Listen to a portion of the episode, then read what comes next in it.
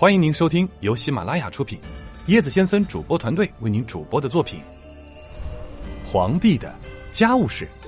中国历代皇家秘档》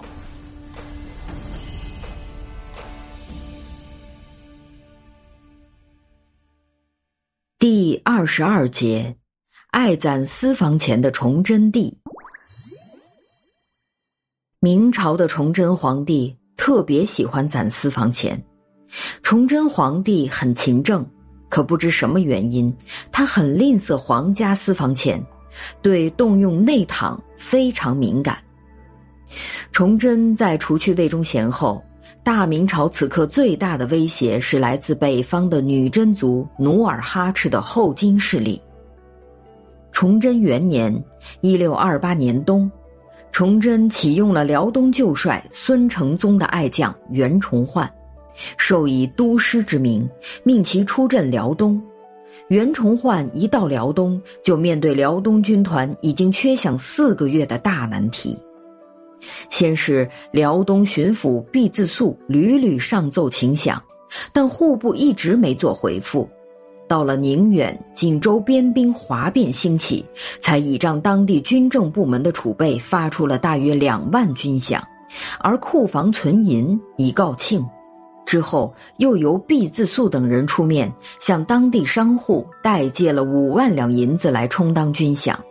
可饷银依然短缺不足。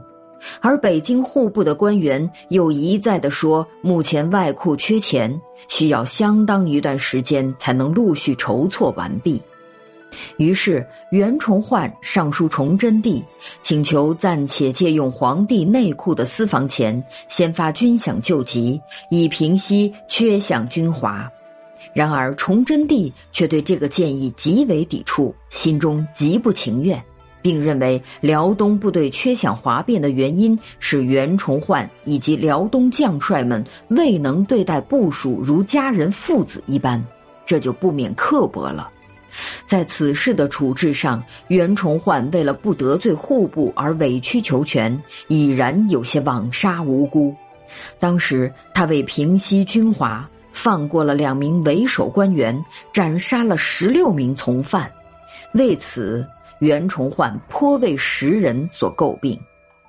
部队的将士是在为大明王朝和崇祯皇帝卖命，这军饷原本就是朝廷应该发的。崇祯帝好像一点儿都不明白，这些人是在为他守江山。按照他的说法，朝廷不用发军饷，明军将士们可以照样去为皇帝和朝廷打仗。崇祯帝和一部分大臣的这种态度，正是引发明末农民起义且起义屡阵屡起的一个重要原因。原本西北西南的农民军主要是由无组织、无训练的饥民流民组成的，他们基本上没有军事素质。但随着大股明军的加入，使得他们的军事素质大为提高。原来屡战屡败的不少流寇，突然变成了与明军一样有鲜明军事结构和具备标准军事训练水准的部队，最终颠覆了大明王朝。明朝末年，官兵之害尤甚于流寇，官兵们转而为寇，抢劫百姓。而流寇们却打出剿兵安民的旗号去争取民心，顿时官匪殊难分清，整个情况已经颠倒，大明朝又焉能不亡？舍生忘死抗击清军的袁崇焕和辽东将士们不但吃不饱、无钱养家，还因讨要拖欠军饷而被指责。在后来崇祯三年（一六三零年），让袁崇焕含冤九泉的罪状中，就有袁崇焕勾引清军犯北京，乃是企图挟持朝廷以邀功邀钱这一条。